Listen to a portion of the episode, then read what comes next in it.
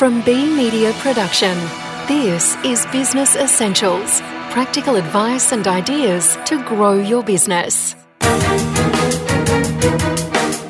76% of women believe that the way that they're portrayed in advertising is completely out of touch. So I think the way people are perceiving themselves and the way they're seeing themselves reflected in, for example, advertising is um, there's a disconnect there. Now, mind you, 71% of men say the same thing. So it's not just women that are feeling that advertising sort of behind the curve. That's Amy Fridland of research agency Kantar TNS. Welcome to episode 28 of Business Essentials podcast, brought to you with the support of chartered accountants and business advisors Cummings Flavel McCormack. I'm Peter Letts. Yes, of course, there are differences between men and women. Not only is it okay to admit that, you might be missing out on sales if you don't recognise and cater for the different wants, needs, and shopping behaviours between the sexes. That's according to Amy Fridland of Kantar TNS, one of the world's largest research agencies in customer and shopping habits. A one size fits all approach to business has meant toilet seats, prosthetic limbs, and steering wheels are oversized for many women because they were designed for the average male. Amy says you first need to educate yourself on the differences between your female and male consumers before selling effectively to the sexes. First, she tells Chris Ashmore how women feel they're portrayed in advertising these days. 76% of women believe that the way that they're portrayed in advertising is completely out of touch.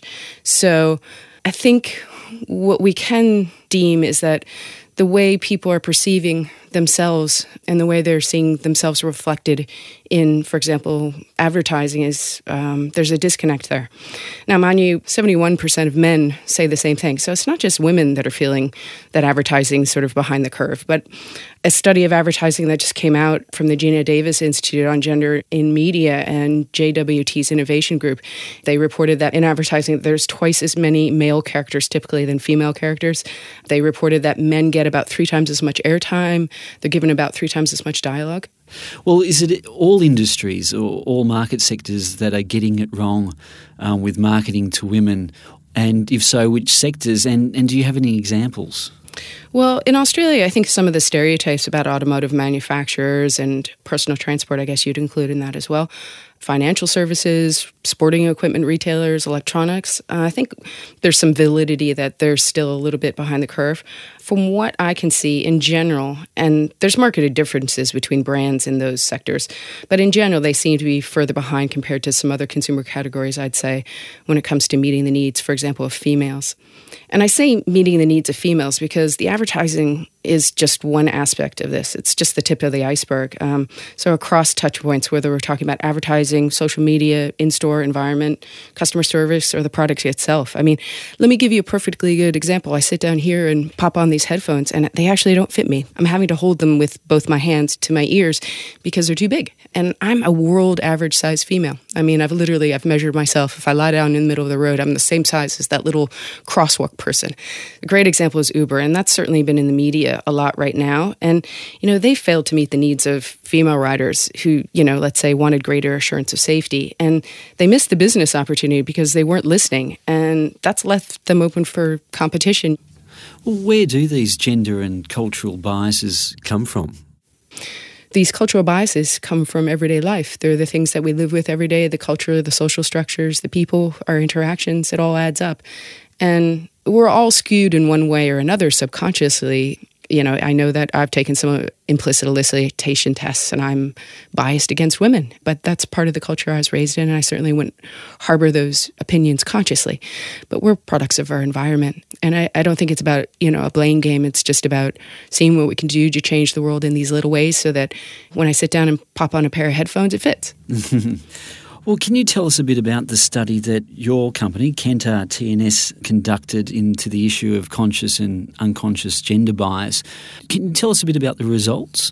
We looked at fast food brands in Australia because it's a category that's got a largely 50 50 split male female when it comes to usage. And we did find that women and men both feel that many of the Australian fast food brands aren't meeting their needs in various ways.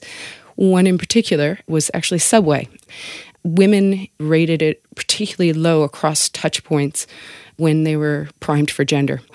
Our research suggests that they're at risk of losing, say, 225 million US dollars just in Australia, a result of not meeting the needs of women better. And, you know, that's a brand that we think of as being a brand that's well liked by women. What is it about their inside environment and the, the food, I suppose, that is not um, catering to women?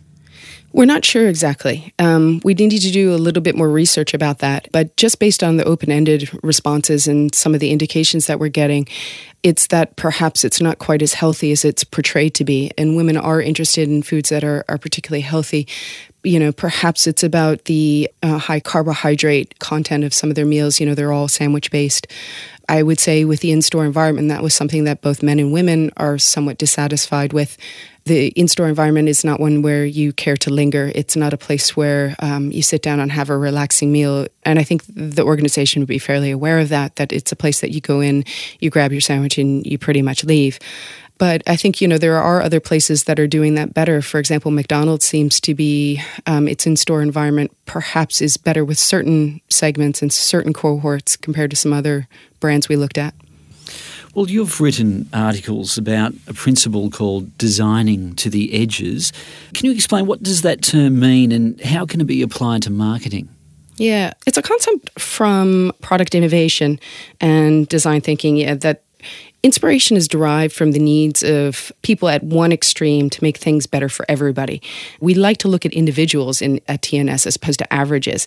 And so designing to the edges is about leveraging an insight from one group that informs about people more broadly, um, leading to sort of more expansive improvements. And it's quite demanding on design. So you push design to be more inclusive as opposed to exclusive. And it always means that you know, for example, gender improvements avoid the trap of being a zero sum game. You know, advocating for one gender doesn't have to mean alienating the other. And do you have any examples of businesses which are able to understand the design to the edges principle and market effectively to the different sexes? Yeah, I would say businesses, some of the classics, you know, like IKEA, Apple, Unilever's making a lot of changes in this regard. So is Disney a lot with some of their storylines there are lots of brands out there where gender is sort of a non issue in the sense that they don't make a big deal of it, but yet they do things that make sense and make men and women happy. Well, using IKEA as an example, um, how do they target both sexes? If you look at their store environment, even, they allow you to either wander through the store and have an immersive experience um, through time, be able to see products in situ, how they might look aesthetically. And I think that certainly would play to the more feminine sensibilities. And but it also plays to men. So if a man knows that hey i want that chair or i want that couch he can go right to the pick and pack at the end of the line and grab what he wants. And not only is there a name for it which might satisfy a more feminine sensibility but there's a number for that product. So a guy can go it's 112 246 89 well, for businesses wanting to take advantage of the opportunities that designing to the edges offers, what's your advice? Yeah, it's a little bit challenging. I mean, this is sort of new territory. You'd think this would be old school. Um, you know, it's the most basic elemental segmentation one could do, men and women.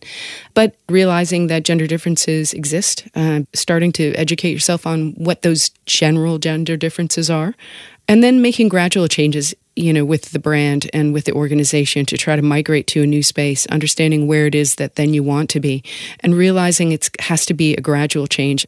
And you know, in order to change the organization, it requires looking at everything from the all the touch points, looking at the product itself, looking at what it is that you decide to design in the first place, looking at, you know, how it's sold, looking at that in-store environment, examining all these different touch points, not just the advertising, to figure out better ways to design these things to the edges, uh, to be more like those IKEAs of the world. And then, of course, you know, they have to monitor it consistently. You know, gender norms change these things are not immutable, and brands need to do a better job of keeping up with people, really. Amy Fridland, Kantar TNS. And that ends Business Essentials podcast, proudly brought to you with the support of chartered accountants and business advisors Cummings Flavel McCormack. So you don't miss out on future episodes, why not subscribe? And if you found this valuable, we'd love you to leave a review. For further information about us, or if you'd like to listen to more interviews like this one, visit businessessentials.com.au. We hope you've enjoyed Business Essentials podcast. I'm Peter Letts. Thanks for listening. This Business Essentials podcast has been produced by B Media Production, building engagement and adding value through quality audio communication.